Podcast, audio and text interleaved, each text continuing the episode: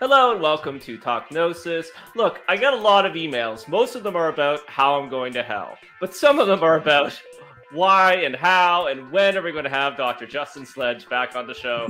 so that, that, people are right about that. It's a good idea. You know, they're probably right about the other thing too. So welcoming back to the show is actually Jason, who's back from exile uh, out there in the uh, the outer darkness in the abyss. He's come back to the Pleroma of Talk Gnosis. Is and, that what we're uh, calling Dublin now? That that's right. That's right. and, and, of course, uh, Dr. Justin Sledge, who is going to be talking to us about the Cathars. Uh, we were talking about before the show. He, he, doesn't have a degree in Cathar studies, but he uh, has an interest and is well researched, and we're going to have a great discussion about that. Uh, Dr. Sledge, please bear with us because we have to do a little bit of inter- internet begging first. Uh, we can't do the show without your financial support. Help us out by going to patreon.com/slash agnostic. You can donate for as little as a dollar per piece of media per month. You can put a cap on that and just give us a buck a month. I think a buck is the lowest amount that Patreon allows. If, if possible, I would take your 50 cents. You can also do one-time donations at paypal.me slash Gnostic. Okay, uh, Dr. Sledge. I do uh, like how you guys actually have like Patreon slash Gnostic. Like it like you're at the ground level of uh it's not like Gnostic Kitty 19073. Like yeah. you really have like a just it's not it's not paypal.me uh, uh, slash gnostic 6969 uh, it's also a bad sign because we check the number of pa- we love our patrons. We have some super patrons. Thank you very much. We've had some super one-time donations but we've been running for like more than a decade and there's a reason why we have that uh, patreon.com slash gnostic and nobody count how many patrons uh, patrons whatever you call them, patrons that we have. Uh, yes, that's it. But yes, we're very proud of that. We wish that we could have Gnostic.com. Unfortunately, we're GnosticWisdom.net. Don't go to GnosticWisdom.com, uh, although we try not to slam other groups uh, who use the, the name Gnostic, even if they're not. Okay, Dr. Sledge, talking about groups that may or may not be Gnostic. We, we have done programming about the Cathars before, but we did a show on Cathars and the Tarot. We did a show a long time ago about the Cathar diet. We tried to do the well, there's not really archons, and maybe there is in in Catharism. Uh, we tried to do a show on the Cathars, but there's a bunch of technical problems. We tried to edit around it, but the show's all choppy. So it's the finally happening. yes. Um, yeah. Give, yeah, give so, us the elevator pitch on, yeah. on who the Cathars are. So I guess before I do that, I just want to say that I am not an ex- I'm not a medievalist. I'm not an expert on the Cathars. My I'm much more strong on uh, like classical Gnosticism. Um, but uh, I do know something about the Cathars. I've studied them a bit. and I've had uh, I had a heresy studies class once, which is just the best thing. I mean, sells itself. Heresy studies. Um, but the um, the Cathars are a purported, and I, I want to put the word purported there because I'm going to come back to that in a minute. They are a purported dualist variant of Christianity that um, thrived uh, beginning in the 11th century, um, maybe late 11th, um, and then came about really into their own into the 12th and 13th, and then uh, and uh, primarily in southern France and Italy and then were destroyed by the by the institutional Catholic Church uh, through the Albigensian Crusade, which lasted for 20 years, and the Inquisition that followed. They are, according to the traditional view, um, a dualist variant of Christianity that held that um, God and the devil uh, were distinct ontological uh, beings in opposition to one another. So dualism.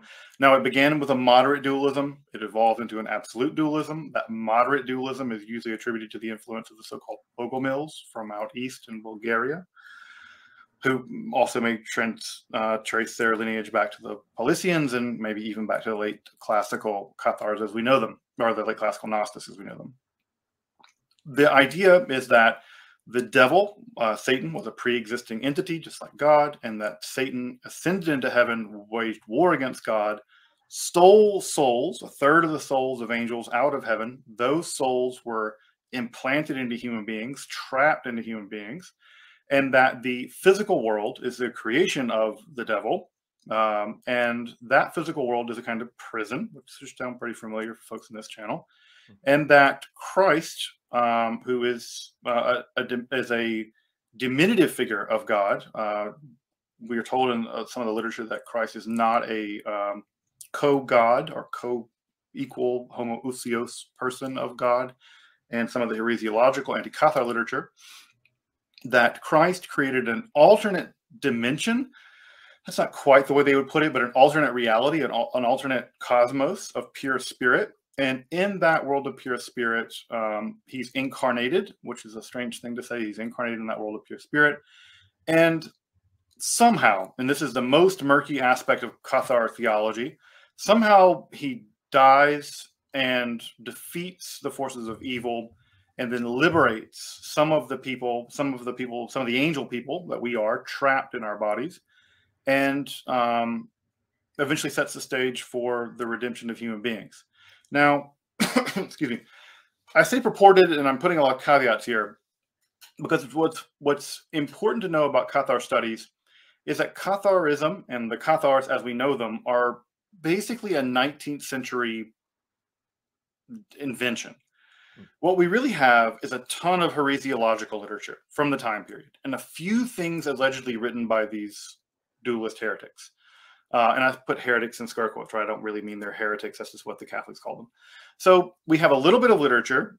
We have a ton of heresiological literature. We have some confessions, mostly arrived at through torture. And it's from that giant field of information that in the 19th century, scholars built the idea of Cathars and they described the history of Catharism.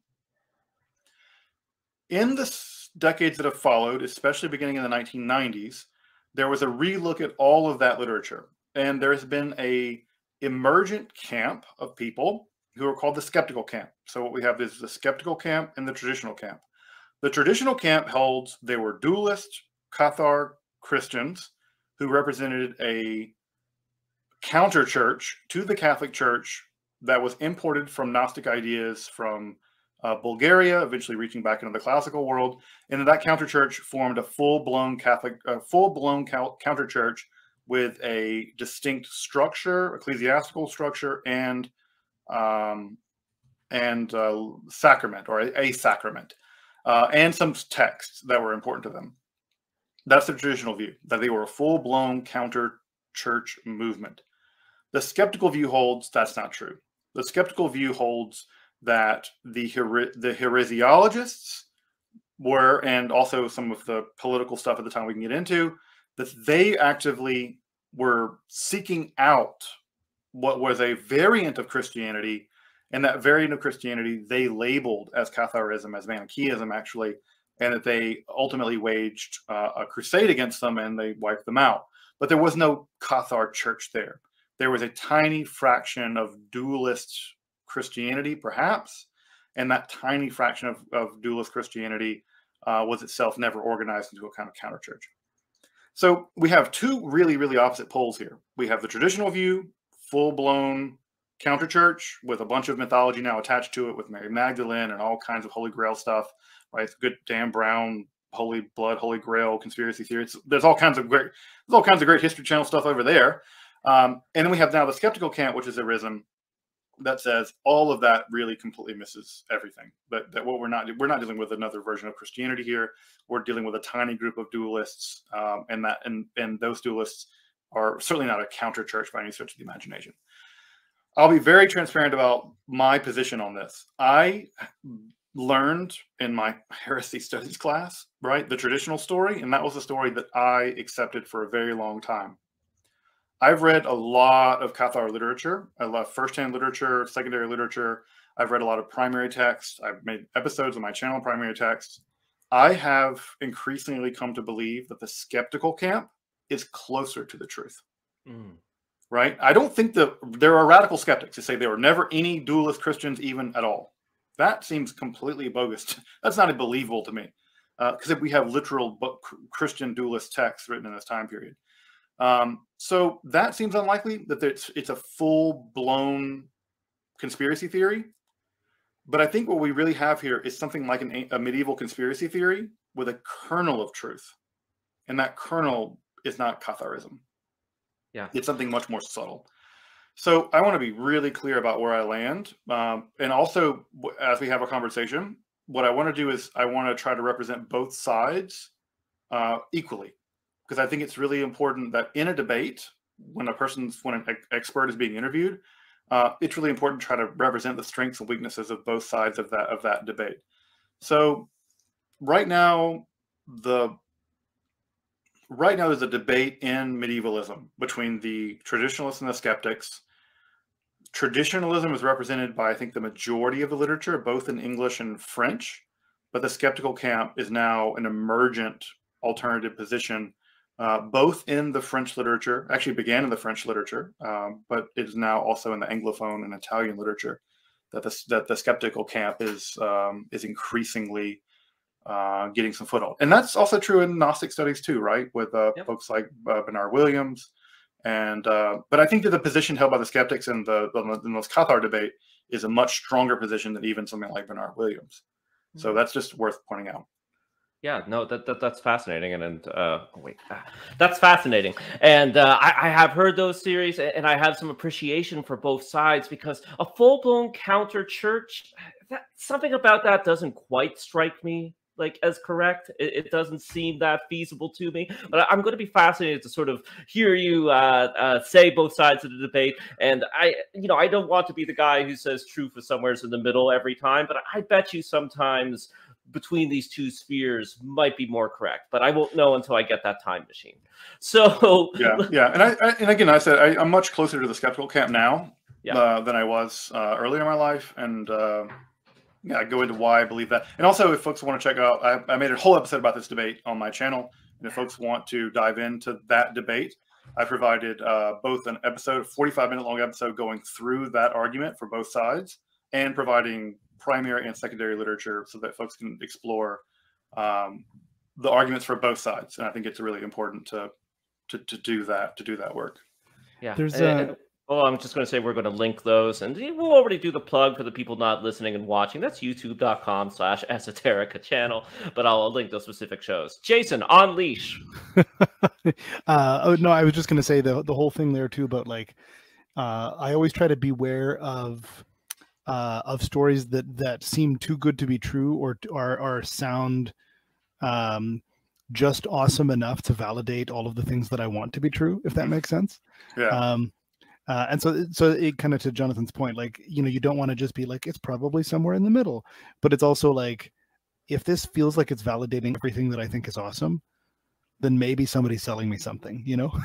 yeah, and they really, literally are selling you something. If you go to the Cathar, uh, if you go to southern France, you can buy Cathar wine. You can stay in Cathar Airbnbs. You can go to uh, Cathar castles that were not ever built in that time period. Uh, the in the same way that the Golem is all the big rage in Prague right? Even though that story, the Golem story in Prague, was written by a non-Jew in the 19th century, had nothing to do with actual Kabbalah. Uh, you go say that in Prague, they'll throw you out, they'll throw you out of a window. Uh, you go to the Pay, the Pays Cathar and tell them that there really were no Cathars, and they'll throw you out a window too. Um, so, um, and yeah, and also it's just I think it's important, right? Like in the same way that we've now done really good academic research on witchcraft, and now we realize like the witch trials were a giant conspiracy theory that killed sixty thousand women who were completely innocent probably most of them were never witches or whatever. Um, it's not surprising that the very inquisitional literature that set the stage for that was written in the Albigensian Crusade, right? Mm. There is no witch trials without the Cathar hunts, and there is no Cathar hunts without anti-Semitism on the part of the Catholic Church. So you just begin to see, like, oh yeah, the blood libel and Jews poisoning wells and eating babies that didn't happen either. Uh, so mm. we hmm. begin to see a thread, right? Yeah, and also just when you torture a bunch of people, and you know, I don't know about you, I don't trust those confessions. Hmm. So, mm. Do we we want to build a, a do we want to build a story around that kind of stuff? No, but do we have a lot of options? This is the literature we have, and so uh, so we have to go from there. But again, um, there are Christian dualist texts written in southern France and in northern Italy uh, that were confiscated by the Inquisition, quoted at length, um, that are clearly not forgeries and are clearly some example of Christian dualism that claims to have been influenced by Eastern folks like the Bogomils. So something's happening there, but a counter church, probably not in the same way that there isn't a worldwide Jewish conspiracy, the same way there isn't a world, a, a European-wide witch heresy trying to destroy Christianity in the Middle Ages. Mm-hmm. Can you tell us a, little bit more about this literature? And you talked a little bit about some of this this wild mythology. And of course, whenever yeah. we get into Gnostic stuff, the mythology does get pretty pretty wild. Although but, not as wild for the Cathars as it does for the Apocryphon of John or the Valentinians, and that's one of the things that's really important is that. So I should just lay this out. There is there are no quotations from Gnostic literature, classical Gnostic literature that we know of, right, to be found in the actual works of Gnostic of the Cathars. So if if a Cathar, a 13th century Cathar, were quoting the Apocryphon of John, done. done, right? We, we, we know there's a connection, right? Or the Valentinians or whatever. Uh, even even Bogomil something, there would be a much stronger piece of evidence. We don't have that. They quote the Vulgate. They only rely on the Bible that they had, which is the, the Vulgate. And so it's we don't see them quoting much of that, with one exception, which is a, a text called the Vision of Isaiah. But that text isn't Gnostic in any. We, we don't find it in, in Nag Hammadi, for instance, uh, or any other the Bruce Codex, Askew Codex, the Codex Tchacos, or whatever. So it's not, and it's never mentioned by Irenaeus or what Hippolytus. So again, this is where things get really, really muddy, and we don't see the classic um, demiurge stuff, with the exception of Satan creating the world, right? So that's kind of demiurge-ish, demiurge-ish.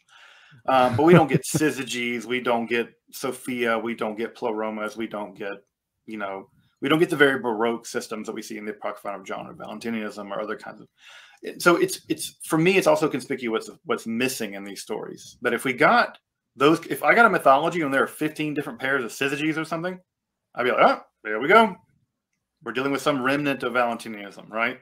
Uh, or if I got something Yaldabaoth, right? If I got anything like that, I'd be like, ah, we're, we're in some Apocryphon of John Sethian territory. Yeah. We don't get that, which leads me and some other folks in the more skeptical camp to come to the idea that this is an independent form of dualism, or what I would call indigenous dualism. And I think that's even if that isn't a connection to Gnosticism in, in the in the like classical world, I think that's actually more impressive. Yes. That means that indigenous Catholic people or Christian people in Europe, with some contact from maybe a mild dualism from the outside, coming from the East, developed almost a similar system indigenously in the Middle Ages. I think that's actually more interesting yeah well like and, this uh, oh, go ahead. this sorry. uh sorry yeah I, am diving in on a lot of stuff here but like this is actually one of the things that i've been really thinking a lot about um uh is, is an idea of a gnosticism as a like there's gnosticism as a as a wrapper or envelope around a particular period and around a particular series of texts but mm-hmm. then there's uh like gnostic as a genre where um there is a sense of like an emergent property to that like uh uh, that you know you you put enough humans in a in a particular situation over enough time and general ideas will form if that makes sense.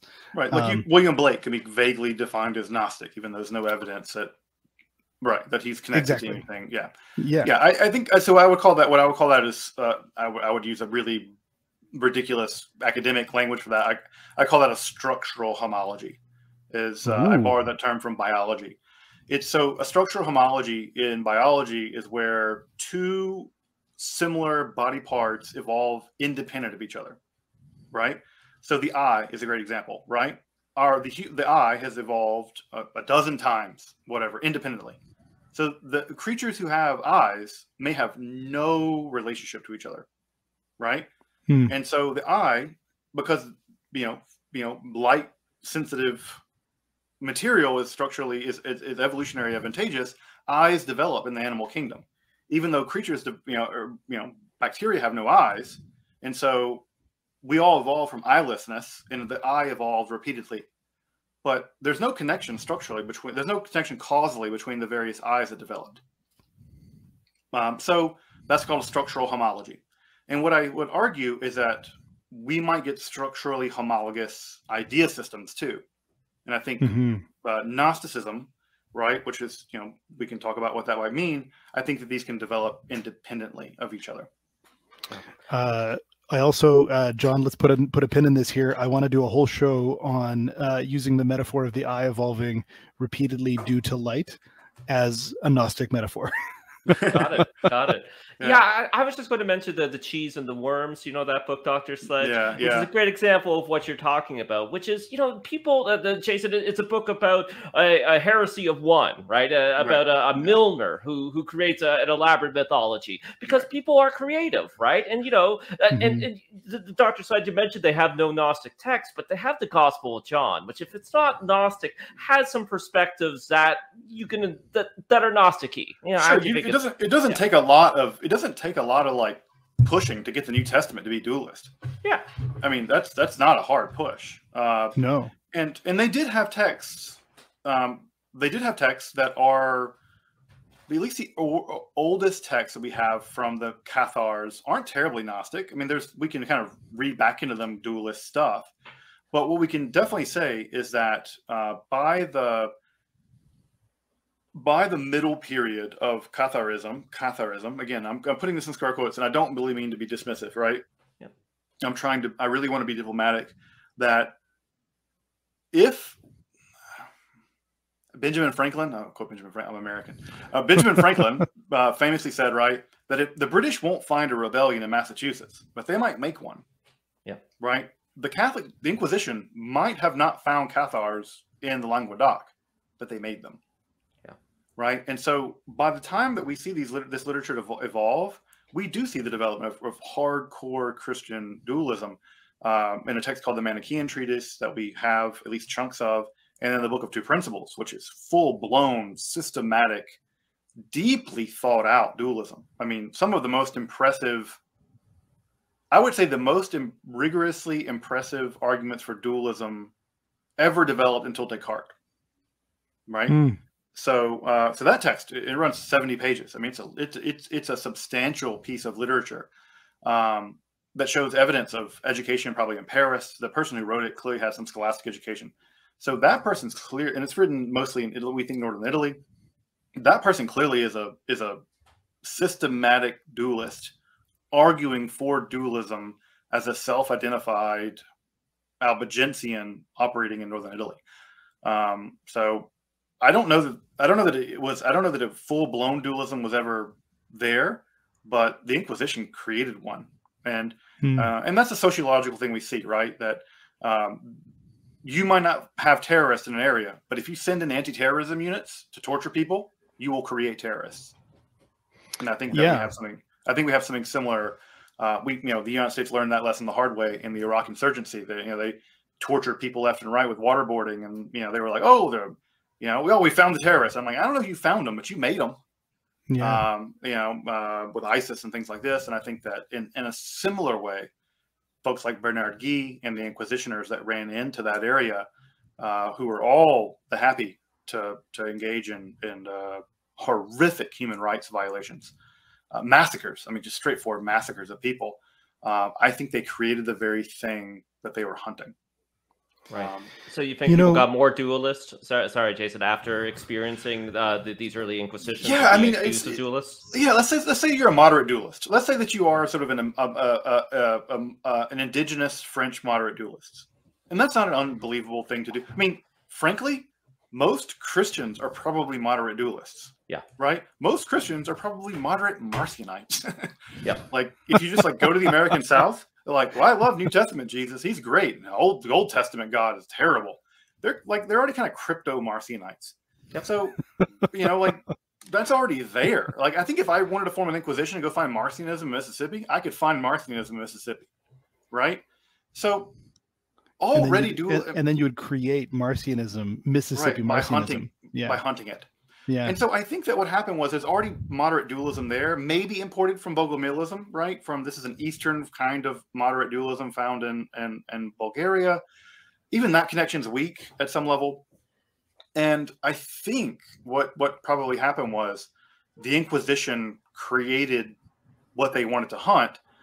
And not only that, uh, but the church was actively interested in the crusade in that region uh, for both uh, financial, political, and spiritual reasons.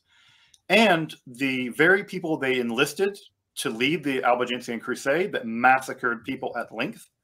Uh, the, you know, I'm sure you guys know this famous quote, right? Uh, uh, "Kill them all, God will know His own." It's quoted famously by one of the Crusaders at the Massacre of Béziers.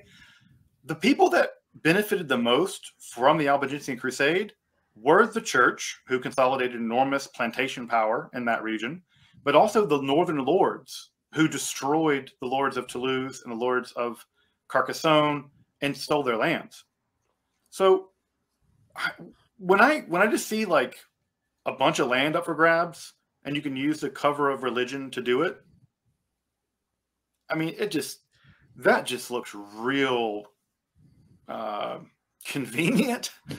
uh, convenient. And also that when they sieged Béziers, uh, just give one example, right? When they sieged Béziers, um, we know that was not a total Cathar stronghold, even by local, but even by contemporary sources. The Catholics in Béziers, which were probably the majority of the people there, held out to fight. That tells me that the Catholics, the real the Catholics, Orthodox Catholics who were in Béziers, were not trying to defend Cathars. They were trying to defend their their land not being stolen. They're trying to defend not being massacred with a with a conspiracy theory. So, so yeah, I I'm again I, I'm increasingly not buying the Catholic cover story, but at the same time, do we have Christian dualist texts? We have a handful, literally three.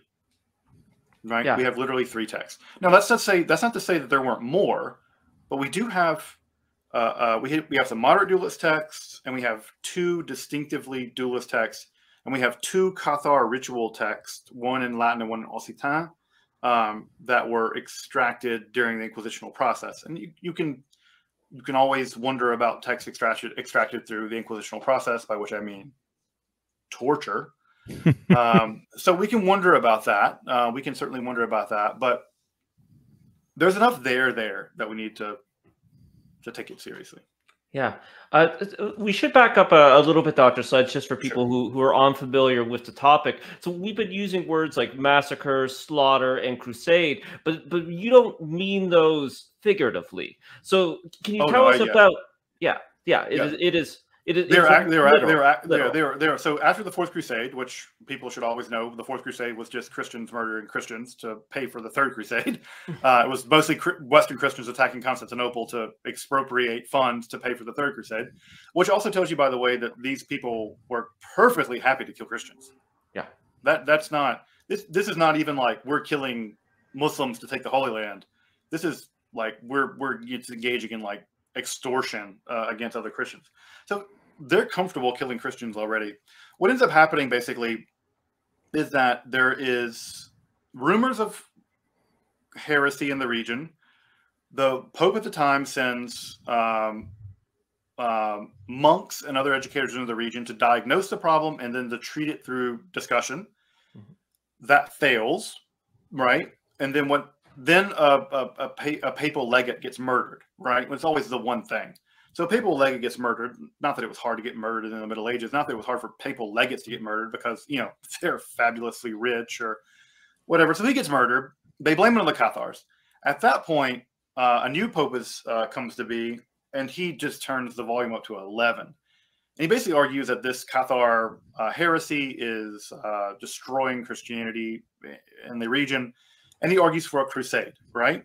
And so, and then what what is launched is the Albigensian Crusade, and that Albigensian Crusade um, spans 20 years. It's a yeah. 20 year long war, an open war, in which northern French lords are basically given writ writs of war to legitimately raise armies and then engage in military combat against civilian towns. I mean, we should just call it what it is. This is just soldiers laying siege to civilian proper civilian areas and massacring them. Uh, and again, I gave that famous quote, right? Uh, the kill them all, let God will know His own. So this is not. This is a. This is the same kind of horrific stuff you've heard about Christians doing in Jerusalem, right? Where they just murdered everybody in Jerusalem once they got there in the First Crusade. But this is just happening in Christian lands. This is genocidal violence, um, assuming they were Cathars.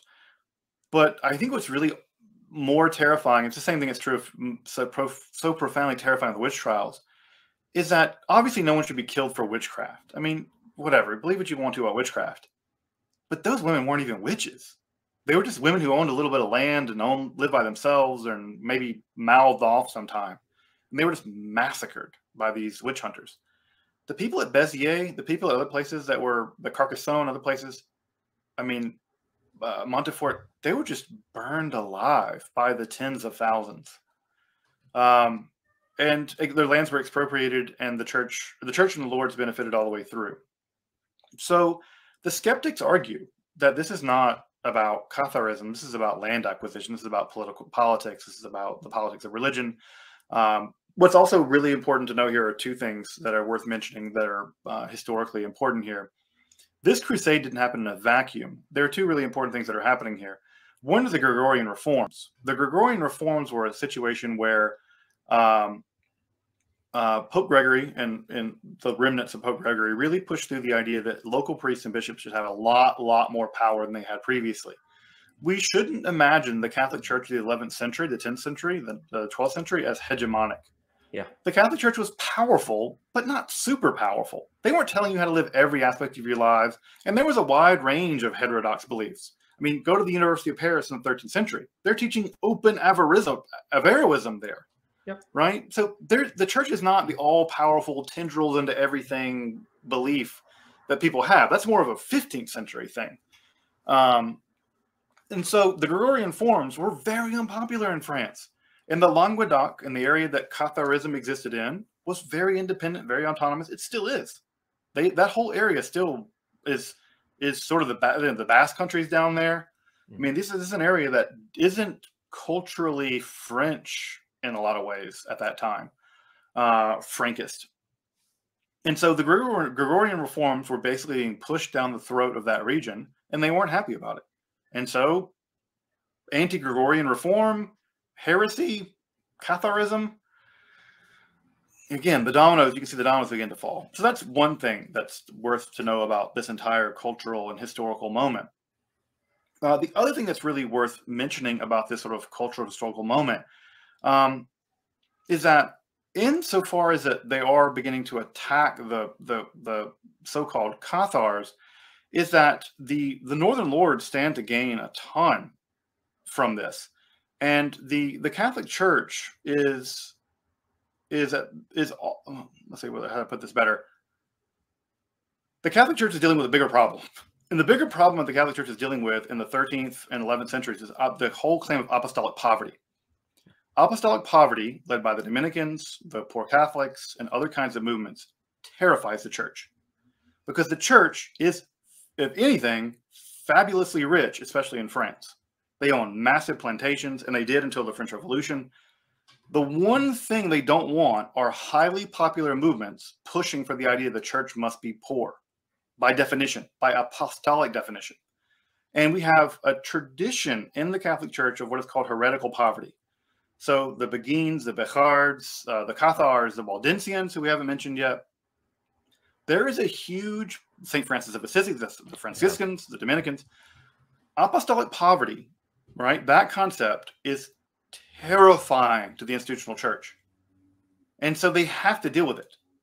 They have to deal with it.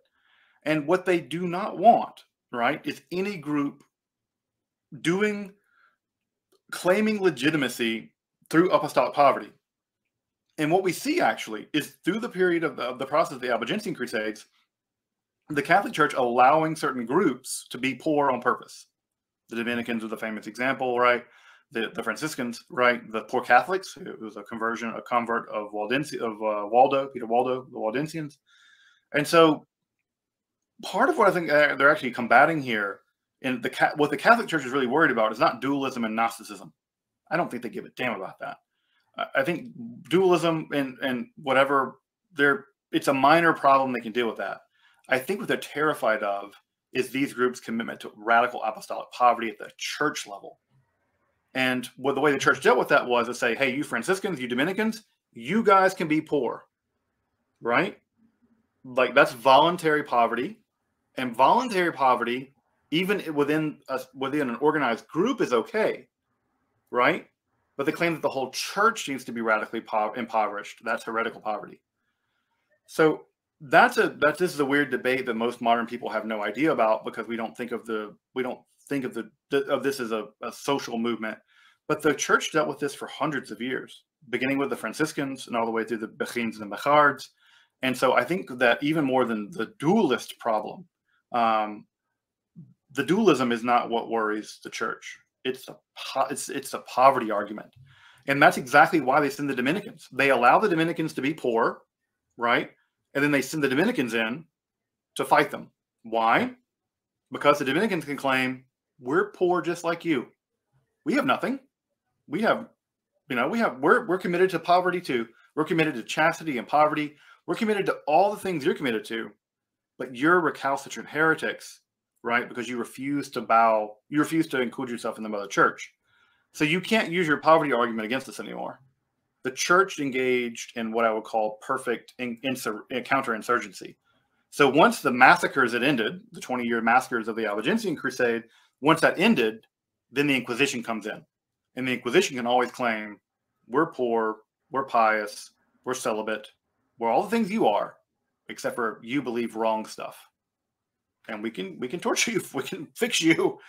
So I think again, we have to understand these debates and, and the radical historicity of, of the church.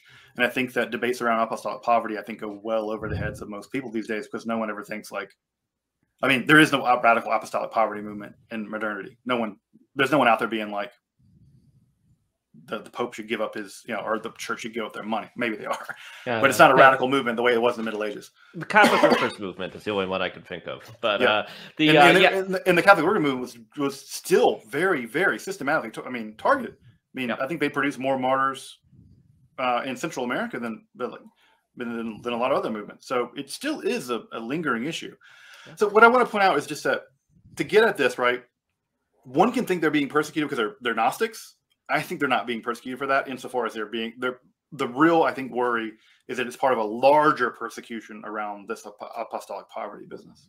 Yeah, yeah, and uh, and stealing land. we really need to do a, a show on St. Francis someday, but I'm not the first person to observe how close he came and his movement came to being branded heretics, right? Oh yeah, uh, or yeah. the, the and the Beghards, Meister Eckhart. I mean, yeah. I mean, I think that the, the Gnostics even claim Meister, like modern Gnostics even claim Meister Eckhart, right? and he's he's his his mysticism is deeply influenced by Beguine, Beghard.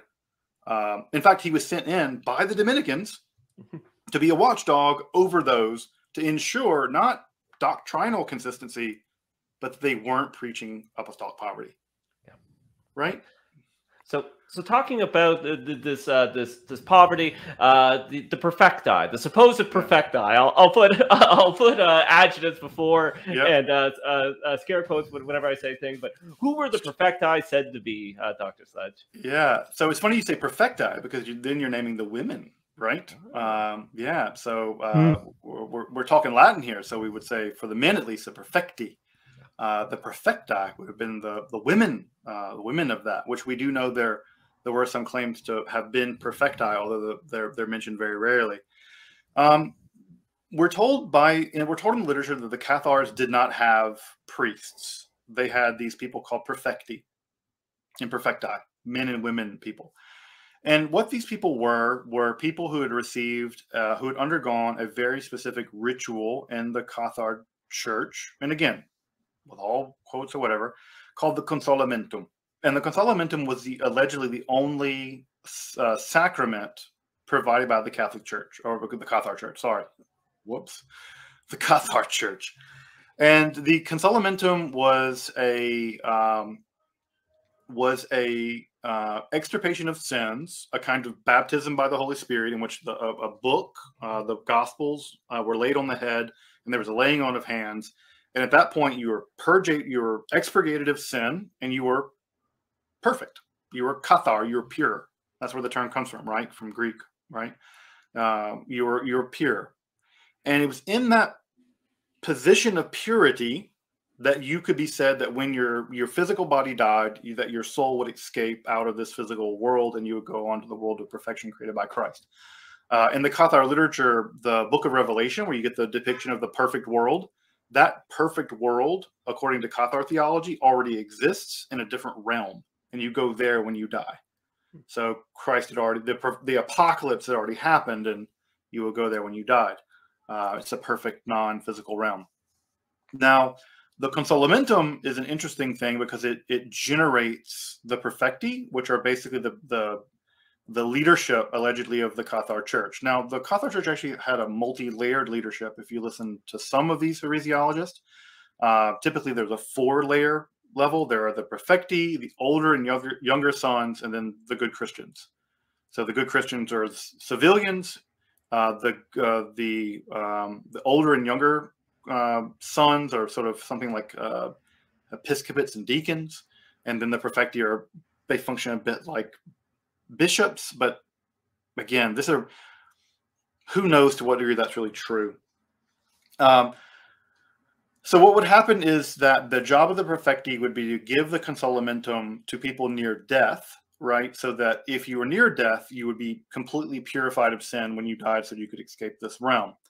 Um, no, that's actually not that un. If you think about Catholic rituals, that's not that unusual from just regular old final rites and and things like that. Um, the big difference, actually, between what we can tell the Cathars and the Catholic Church is that if a perfecti, if one of if one of the perfectus, if a if one of the if a perfectus uh, or if one of the perfecti were found, let's say I made let's say that I am a perfectus and I made you a perfectus, right? And we're all perfecti now. So let's say I made 50 perfecti, but it turns out I had sex with a woman right before I made all you guys perfecti.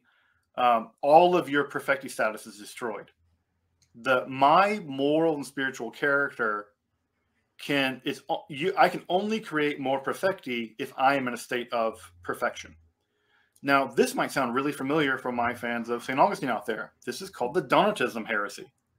Donatism was the idea that only that sacraments could only be provided by a person in the state of sanctity right? And, and what ends up happening is St. Augustine argues against this and says, no, the God sanctifies the sacraments. The priest himself uh, is not, doesn't have to be perfect. In fact, you don't even need a priest for some sacraments like marriage.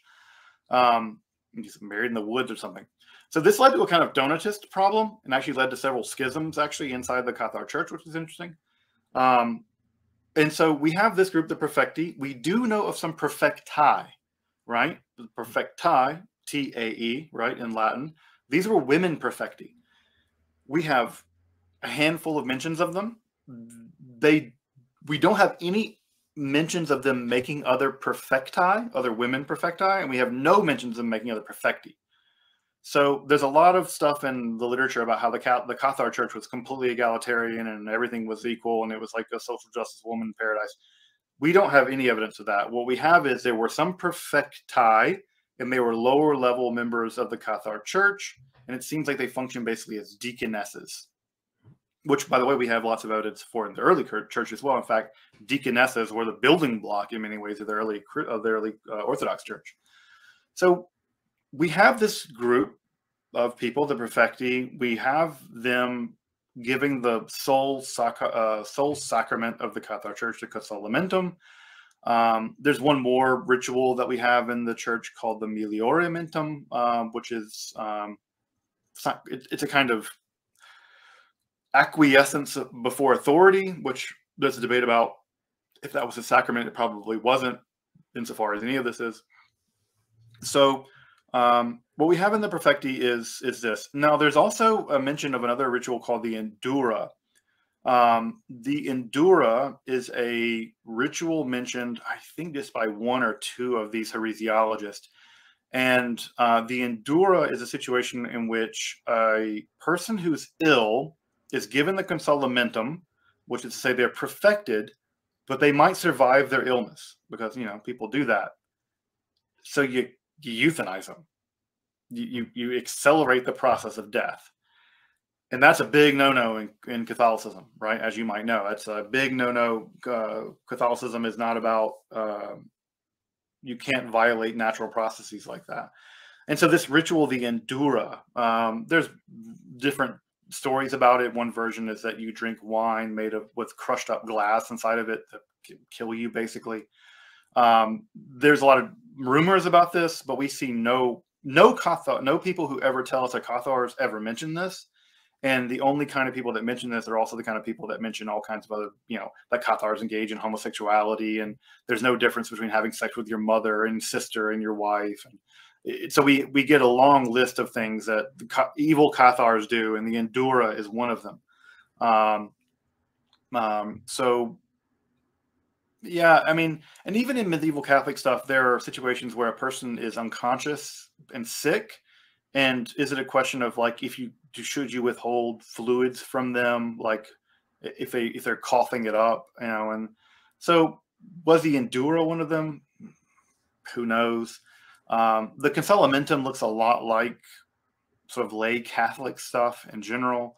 Um, but I think what's interesting is the Donatist problem that the Cathars seem to have independently come to the idea that if a perfectus makes other perfecti in a state of imperfection, all of the imperfecti, including the other perfecti made by those perfecti, ain't. And this led to a huge because one of the apparently one of these Cathar guys had sex with some uh, prostitute or something, and it like mucked up their perfecti making. Yeah, uh, happens to all of us. Jason, do you have anything to do you have anything to let loose? I uh, well, one thing that I've been like as we've been hearing some of the some of the history stuff, and then some of this like um uh the and again, actually, kind of going back to what we were saying before about uh, that emergent property of how uh, there's sort of emergent, um, sort of similar uh, uh, theological problems that they that they encounter, like this this thing with the the perfecti having imperfecti problems. um, uh, exactly. yeah. Um, but uh, uh, I uh, before we before we run out of time, I think like um, and we we've discussed a little bit about their their um, their actual like sort of mythology or, or you know um, uh, like their narrative. But I wonder if we could get a bit of a, a breakdown of just what that narrative was. So we don't have a we don't have a, a running text. Uh, what we have basically are, are, two texts that seem to describe Cathar theology. One is called the the um, uh, the book the book against the Manichaeans, the, the Manichaean treatise, and the other is the book of two principles. Um, um, I, I, I, summarized a little bit at the beginning of sort of their general the general overview. Um, but there are Christian dualists who believe that Satan and God exist independently, that Satan invaded heaven, and that stole angelic souls out of heaven, a third of the souls of heaven, and that um, that those souls are are basically all human beings, and that they re, they believe it seems they believe in reincarnation that you get reincarnated until eventually you were uh, until you were um, until you're redeemed and the consolamentum seems to be the mechanism by which one is redeemed. Now there's a big question about how is that gnostic right? Because we think of gnosticism as kind of a you have to it's about knowing something. But here it's a sacrament that saves you. That just sounds kind of normally catholic right? Um, and so it's not not it doesn't seem gnostic in the sense that you need to know something. Um, and you get even further difficult theological complications in Catharism as well, specifically about the crucifixion of Christ, because uh, there are Gnostic texts that seem to indicate that Christ never even came here. Um, that is to say, in the physical world, there's no incarnation of Christ at all. That Christ's incarnation was in another realm to kind of make a world for us to escape into. And Christ never came here. In fact, um, one of my favorite lines, I think, from the the Manichaean treatise, I think it's the most infamous line, is that uh, that um, that Jesus uh, flowed through Mary like a like a water through a pipe. That she was only pregnant for two months, and he sort of flowed out of her, and then kind of was here and kind of wasn't. And, and when we get to the Jesus stuff in Catharism, that's where things get the most complicated, and we actually have the least data because it, they want to seem to have their cake and eat it too, because we all do.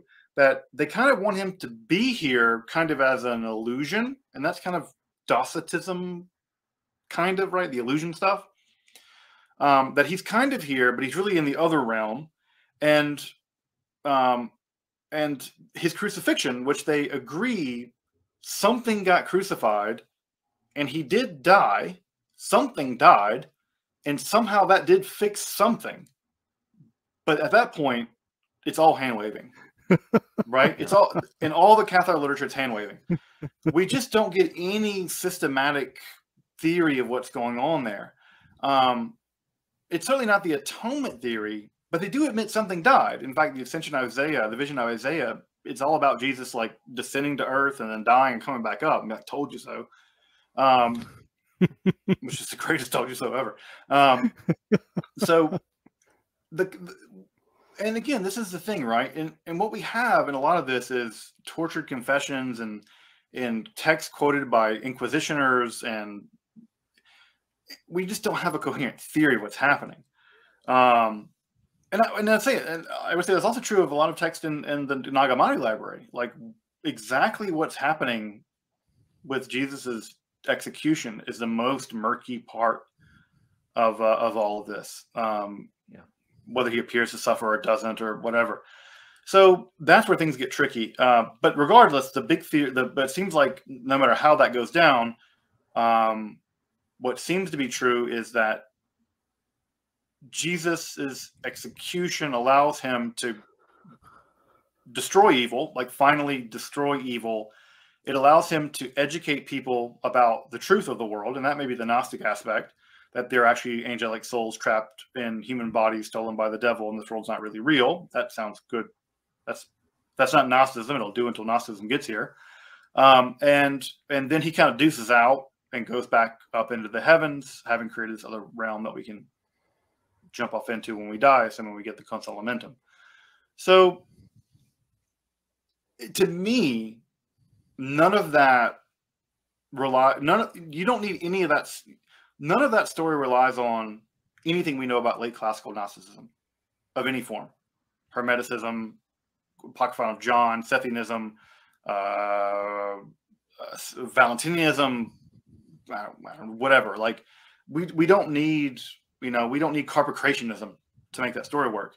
One could develop some version of that story just with the New Testament, I think, and I, I think that's what happened. It, it sounds like regional folk religion, right? Yeah. When you describe it like that, it sounds like you know the, experiences I've had with like people drunk at bars, you know, being like, "This is what I think is actually going on in the Bible," yeah. or like modern UFO religion, right? People are creative. You, you sure. give them give them some stuff and, and they right. can go. You know, right. that, that said, you know, the, the, the uh, having the Gospel of John, having the ascension of Isaiah, having possible Bogomil connections, you know, maybe there's a little bit of interchange of ancient ideas going on. Yeah, sure. And we have, uh, the, we have the Secret Supper of John. That's also a text we know they have. And also, by the way, they don't have the entire ascension of Isaiah. They just have one part of it, the ah. vision of Isaiah. And, and of course, the Ascension of Isaiah is a very complicated text. It's a it's a there's early Christ, there's Jewish parts, there's like Christian parts, there's later Christian parts. That's a really complicated text. That was three texts like wed together and then separated again somehow. And the one part, the vision of Isaiah, actually makes its way. Um, there's an old church Slavonic translation and a Latin translation, both from Greek. And the Latin translation is the one that makes it over to France. So even that's so tortured in this whole story. Uh, but I agree. I, I, think what we have is in the same way that Gnosticism developed in the ancient Alexandrian complex, given the logic of Christianity and other kinds of things. I think what we have is a kind of Christian dualism, a moderate Christian dualism with some influence from the East that develops in northern France and, and northern northern Italy and southern France, and the Inquisition by turning by by turning the screws develops into a full blown dualism. Because I tell you this: if you want people to become dualists, torture them. Yeah, yeah. And it's really the, easy to believe that the world's evil when you torture people. Well, was the Inquisition actually created to hunt Cathars? So, um, in a way, yeah. So it, the main inquisitional manuals we have, Nicholas uh, Bernard Gui, um, which is the first inquisitional manual we really have, was developed in that region, and Nicholas Eymerich is downstream of him and of course those would go on to to become central in the in in that region. So in some ways, the Inquisition was invented for two reasons. One was during the Albigensian Crusades, and the other, the dual other reason why the Inquisition was developed was to deal with Jews who converted to Christianity. It never hunted witches, right? It was never about hunting very rarely. In fact, I think the Inquisition may have saved more women in the end than it murdered as witches because of its appellate system and its evidentiary standards. It was mostly for hunting wrong Christians, right? Um, and so, yeah, the the major, the first real witch, the first real heretic manual, inquisitional manual, is Bernard Gui, and then Eymerich, and of course, Eymerich uh, is writing a century. Uh, uh, the last Cathars are really from the last Cathars we have mentioned are from the early 14th century. Eymerich's writing in that century as well, and his text will be kicked over and uh, into into Ireland, where there'll be the Alice Kyteler trial, which is really the first witch trial in European history and then the the Kyteler trial using the Eymerich manual, Distinguitorum Magicarum, Distinguitorum Inquisitorum. That will be that will lay the groundwork for the juridical apparatus of the witch trials, which will eventually result in Malleus Maleficarum and, and those texts. So. Yeah. Um, I, have it in, my notes. Uh, go back to the mythology or mythologies, and you know, there's some conflicting mythology, and maybe this is because of regional differences. Maybe this is because of things people shouted out during torture. Maybe this is the fevered imagination of heresy hunters. But but evil Jesus getting it on with evil Mary Magdalene. Do you know anything about that? Yeah, there's the, so this is a pretty famous this is the most famous. Besides Bernard Gui, he's probably he wrote a history of the Albigensians, and in that text, which is our is probably our most sustained uh, text of, of the of the Albigensian Crusades and the Inquisition that followed, we get a laundry list of weird stuff. I mean, laundry list. I mean, this is this is sort of like what happens if you just sort of call everything we got from the witch trials into one text, and you can imagine there's a wide range of things. Um, so there we get all the stuff about them eating babies and homosexuality and incest and and the Mary Magdalene stuff and um, so there's a one-off in that book. And uh, you would be surprised that a one-off could spawn an entire romantic conspiracy theory world where Mary Magdalene is pregnant with Jesus and escapes to France and she's the Holy Grail and Dan Brown and yeah, um, it's amazing. I mean, it's just, it just, it's what's amazing about that to me is that that people read that literature so closely to find that one thread to write this very complicated mythology that is like now on the History Channel. Yeah. Like it's like the stuff of conspiracy theories, like, like, and, and I say conspiracy theory, I mean in a wide range, like anti-Semitic, like like crazy Nazi conspiracy, like the SS Ahnenerbe, right? They were down in Cathar region looking for this stuff.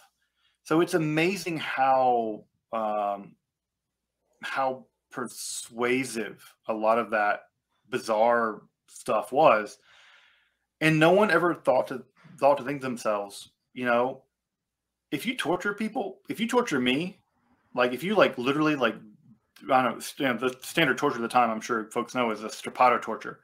Uh, that's where you tie your arms behind your back and then you lift someone into the air and then you bounce them up and down on their dislocated shoulders and you attach weight to their feet to do that. Um, all those torture museums you see in Europe are not really real torture. They, they, no one's going to put you in Iron Maiden because that would kill you. Torture is meant to elicit confessions through pain. Um, and the church can't let your blood because that's considered to be immoral. somehow. Um, so they they strappado torture you. Uh, um, I just tell someone just you know hold on to your arms and just let someone push your arms up behind your back like this. Just do that. Just let someone push your arms up, and I bet they get about halfway up, three fourths way up. And if if you let them, you will you will be telling them you're you're the Queen of England right? If you imagine being bounced up and down on your, your, dislocated shoulders for days, in your own filth, uh, no food, no water, you're gonna you're gonna sing. You're gonna you're gonna say anything those people want you to say. And the fact that we take uh, the fact that we would accept medieval torture testimonies as indicating truth is bizarre. What's even more bizarre is that the CIA was doing this in the 2000s during the Iraq insurgency, yeah. waterboarding people, and then looking all over the world for, you know, whatever terrorists they could find. And sure enough, there weren't any. Um, so yeah, I, I think that I'm, I'm not going to build a theory on one piece of evidence derived through torture, written by an inquisitioner, you know, from an anonymous source we don't have access to. It's just not. Yeah. Uh, Well, Yeah. that's- We're, we're going to start to get into wrap up territory, but you know, while we're still on the subject of mass death and torture, uh, uh, cheery. but Montsegur. Uh, Yeah. it- it's something that's you know captured people's imaginations uh, for for a long time now. The, a lot of romantic legends about it. What what happened at Montsegur? What was said to have happened? Yeah, so Montsegur happens after the the massacre at Béziers. It's basically a it's it's it's basically Montsegur is a um is a uh, uh, fortified position. It's a castle. Um, it was filled with uh, with regular Catholics. It was filled with refugees. I mean, the, the the Albigensian Crusaders were brutal, and so when you knew they were coming in your direction, everyone fled to the only secure place you could, which was castles. And so this castle was just full of people. There was a couple of attempts at sorties out of it, and uh, just like Béziers, they all were massacred. I mean, there's nothing more to say about it than that, really. Um, it gets in. It gets you know both Béziers and Montsegur get you know get enshrined in some troubadour stuff about sort of the horror of all this. Um, and there's some meager evidence that maybe some Cathar stuff may have ended up in some of these troubadour things. Um, but I think the evidence is actually a lot lower than people think. Um, a lot of those texts are not really Cathar by any stretch of imagination. But yeah, it's just one of these situations where you you um, yeah you're talking about these sieges, and Montsegur and Béziers are the two worst. Um, I mean, uh, Béziers really strikes me. I mean, I think they, they by the time they got to Montsegur, I think they burned twenty thousand people alive, Yeah. something like that. Um, yeah, it just um, it the human suffering involved in all this. And again, I think what's even more horrifying, this is what's also true of the witch trials, is that no one should be executed for their religious beliefs ever. Just you know, you can you can believe whatever bizarre things you want to believe. Um, but the fact that they didn't even believe it, that they were telling the Crusaders probably through the through the siege, we're not Cathars, like we're not heretics, we're Catholics. Um, and them not caring and just burning those people alive. Um, it's just it makes it so much more horrifying. Um, but in the results of that stuff, if there were Christian dualists, and I think there were Christian dualists in that region, it's not hard to become a hardcore dualist after seeing something like that. Yeah. Like, like if I weren't a dualist, and again, like, like as a as a Jewish person, like it's not it would not be hard for me if I were, God forbid, a Holocaust survivor. Um, if I saw Auschwitz, Treblinka, and I could easily believe that the God who made this world is evil. Like, how could you not believe something like that if you saw the massacre at Beziers or Treblinka? Well, that's a that's a cheery spot to. No, we won't stop quite there. um, J- Jason, do you have uh, uh go? go. uh, no, I think uh, I'm honestly I'm just kind of roiling around. I think the the the ideas here. I think one of the things that strikes me most is how many, and I think this is both something interesting about the Cathars themselves because so much of what we have about them is what other people have said about them. Mhm. Um, but also, I think uh, Dr. Sledge, just your the breadth of your information, the ability to see uh, echoes and resonances of what's happening or what happened with the Cathars as as we know it and what's happening now. So I, I just think there's uh, just some very striking resonances that I've been really thinking about, like how you create the thing that you hunt down. I think Yeah. really strikes me. Um, I think, I think that Uh, happened. With, I think that the CIA basically admitted that happened with Al Qaeda. That Al Qaeda Totally. basically didn't didn't exist really until the CIA started hunting it, and they kind of created it in the process of hunting it. And I think they've they've, they've admitted that actually. And Mhm. uh, if you read uh, General Petraeus's counterinsurgency manual, he he actually tells you that uh, don't do that. Like like don't don't create the thing you're trying to hunt. Counterinsurgency actually is meeting the insurgents on their demands and giving them their demands and then bringing in bringing them into society to neutralize them. mhm. And, I, and what's interesting is the Catholic Church did that with the Waldensians. The Waldensians, right? were another heresy of the time. They were they were uh, they were all about radical apost- apostolic poverty. The Catholic Church hunted them in the same way they hunted the Waldin, uh, the uh, the Albigensians, not as ferociously, and uh, they eventually chased them into the mountains in Italy and left them, and they still exist. The Waldensians are still there, but the any Waldensians they would that, that that converted, they allowed the Waldensians to become what became the poor Catholic movement. They let them be a Waldensian inside the Catholic Church because they the Catholic Church wasn't stupid. They realized that you can't kill your problem away. You, you I mean, I think of that when uh, when uh, U.S. forces arrived in Mogadishu. Famously, they said, "Right, everything can be everything that can be accomplished by bullets has been accomplished in Mogadishu." And I think the Catholics actually realized that with the Waldensians, and they were like, "Let them be poor, right? Give them poverty, right? Let them eat cake." And that not actually tells me that let the, them not the, eat cake. Let them not eat cake. Yeah. Um, uh, let them wear hair shirts. Um, that that's also telling me the Cathars really weren't there because the Catholics were willing to deal with the Waldensians, uh, right? And the Waldensians were a smaller movement alleged than the Cathars. And I think, and that was a different group of people dealing with them. So it was the Cistercians mostly, not the Dominicans. And I think that what we got was that the Wald- we know the Waldensians are real. They're still here. You can, yeah. the Waldensians are a big deal in the Protestant the Protestant Reformation and stuff. I think that the Cathars were never really there the way that Bernard Gui and other these Inquisitioners ever thought they were. And I think that they created them uh, both in their imaginations, like the witch hunters, but also in reality. And that's totally not deniable because we have Christian dualist texts like the Manichaean Treatise and the Book of Two Principles.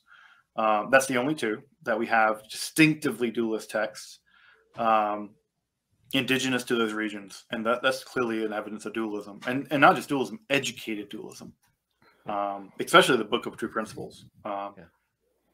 The, uh, the I think the other thing that I think is is possible here too that i'm so like we've talked a lot about how like when a when a larger force creates the thing that it's hunting when it's pushing against it uh, but i i'm also thinking even too in, a, in, a, in terms of a present day how how true that can be in almost any direction like mm-hmm how a lot of the conspirituality groups have like have essentially created uh, um, uh, responses to them because they have because they have protested so loudly against everything if that makes sense. Like uh, i don't know i don't know if this is too too political for the show john but like um, th- we wouldn't we wouldn't need to mandate vaccines if people wouldn't like had such a problem with them if that makes sense you know? Like the the reason it's a, a um, it's become such a debate is because people are are uh, um, letting themselves be convinced by something, and so then now there is actually some enforcement, and then they're like, "See, we were right." It's like, well, no, like there was nothing there until you pushed against it. Look, know? don't email me. Email Jason directly. Okay? yeah, yeah. I just I think it is an interesting. I mean, I think that's I, I this I, I do think it is interesting um, about how again like how social policies can often create the thing that they're that they're hunting. Yeah. Um, like I think McCarthyism probably created as many communists as it stopped. Mm-hmm. Right, like that's another example of, of that. Uh, the civil rights, you know, the suppression of the civil rights movement, right? Like the nonviolent strategy of the civil rights movement was to actually bait out the violence of the racist white supremacist system of the American South to show people its violence, to get mm-hmm. people to be against it. Um, the Baader Meinhof movement, right? Uh, the Red Army fraction was meant to use terrorism to show that the German state was, in fact, actually uh, violently fascist underneath it all. And so that's like a self conscious version of this whole thing. Um, I don't think we have anything like that. What I think we have is uh, in the Languedoc and in northern Italy, uh, we have indigenous heterodoxy, in which an escalating cycle of first the Gregorian reforms, then the Crusade, then the Inquisition eventually created the conditions for this. In the same way that I'll, I'll speak for my for for us Americans down here, uh, United Staters, right? there was no American Revolution on the horizon in 1774, right? It's as the British began to turn the heat up with the Stamp Act and other stuff that you began to en- enable terrorists. They were terrorists. The Sons of Liberty were terrorists. They were tarring and feathering people, right? As you begin to turn up that with the intolerable acts, and as you begin to turn that up with, you know, like suspending the constitution, uh, suspending the government of of uh, Massachusetts, as you like the, the Boston Tea Party, you have a tiny group of people, the Sons of Liberty, right? And and as you turn it up, it makes more people sympathetic to them, and eventually, right, you get a revolution. And even in 1776 in this country, um, the American Revolution was not popular. A third were for, a third were neutral, a third were against. It wasn't until Tom, Thomas Paine Common Sense in seven, the winter of 1776 that independence was even remotely realizable. And so the American, of course, us Americans love to tell a story like, yeah, we loved it. We loved freedom since we were Anglo Saxons escaping from the Huns, right? Like that's a delusional, you know, that's not true, right? So Benjamin Franklin, I think, is right when he said there isn't a revolution in Massachusetts. They're going to make one. There wasn't Cathars in Languedoc, but they made them. Yeah. You know, I, am really glad that we ended with this conversation because I think it also illustrates how this weird stuff, and I'm putting that in square quote, uh, scare quotes. Uh, I'm letting people know at home because we also release it as a podcast, folks. Yeah. Um, how this weird stuff that we're into, well, the three of us and the people who watch, the people who listen, is so relevant, and how it can really, how there are these resonances throughout history, and how exploring these topics really diving into them can, can show us something about the world that we live in right now. And, and I think that that point is really really been expressed, you know, throughout this whole show, but particularly how we're ending. But on that note, we, we should start wrapping up, Dr. Sledge. Uh, we have been, I, I, opened up with a plug, but let's do your plugs again. Where can people find you, discover your work, engage, listen to your show, all that good stuff? Sure. Folks can find my work over at, uh, if you just type in Esoterica at YouTube, you can find me, me there. That's my only social media because social media is the, the demiurge. Um, and uh, otherwise, you can find me at justinsledge.com if you want to contact me and learn more about me personally. Uh, I have uh, uh I have a growing group of Cathar uh, episodes. Um, and so I have a, a I have an episode on the Cathars as a uh, this whole question about whether they exist or not. I also have a growing a three part series on the Cathar scriptures, of which the third part is not done yet. That'll be on the the Book of Two Principles. And then I'm going to be doing another uh, deep dive into Cathar um, ritual texts, which are the two ritual texts uh, which describe the consolamentum, which survive in Latin and Occitan. Um, I'll be dealing with those later. Um, so if you're interested in Catharism, I'm doing, I'm, I'm really trying to build out uh, basically what is a pretty decent library of, uh, of at least Cathar ritual and scriptural texts. I'm not going to deal with the the Albigensian Crusade. That's really well covered on other channels. I'm not a military historian, but um, but if you want another short story, they just murdered a bunch of innocent people. There we go. Yeah, that'd be a very brief video. so yeah, it's a bunch of northern lords killing a bunch of southern lords, claiming they were Cathars. Okay, uh, as one does. Yeah, my plugs are uh, marlandmeditation.substack.com. Uh, I uh, teach secular meditation. It's great for everybody, great for stress relief. I have some uh, training certification, mindfulness based stress reduction. Every Sunday morning at 11 a.m., uh, we meditate online for free. That's 11 a.m. Montreal time, Eastern time, same time zone as New York. So check that out at marlandmeditation.substack.com. Uh, I'm going to school right now at the Global Center for Advanced Study, where I'm doing some uh, theological and uh, philosophical work, which we'll be talking about on the show at some point, I'm sure. But I think it's a really cool school. They actually have a certificate program right now in radical theology. So if you want to find out why God is dead and who killed him, you go take that program. Hmm. Uh, Jason, plugs. Uh, nothing really new. Uh, SageTheater.com is the theater company that I work for. Um, we just had a really great production uh, so if you're not in Calgary, uh, then no worries. But if you were in Calgary and you didn't see it, sorry. um, or in Dublin. Or in Dublin, actually, yes. And then we just, I just came back from Dublin for uh, remount of another show that I'd worked on. So that's uh, it's been a very busy theater week or theater month for me. but um, uh, but all that all of that's in the rearview mirror now, and now I'm getting ready for the Ignite Festival, which you'll see on SageTheater.com, and then uh, anything personal with me is uh, visible on JasonMemel.com. Just uh, uh, just I'm sure it'll be either on the screen or there we go, um, or just uh, Google me. I'm the one that didn't go to jail recently. Oh, that's good. Obviously, yeah. see, I have basically an ungoogleable name because it's so common. So, but he's that's to Jason Memel didn't go to jail. That's uh three M's, three E's, uh, fourteen H's. Okay, everybody. Thanks so much for joining us, Doctor Sledge. Thanks again. This is Deacon John signing off. Bye, everybody. Bye, everybody. Bye, everybody.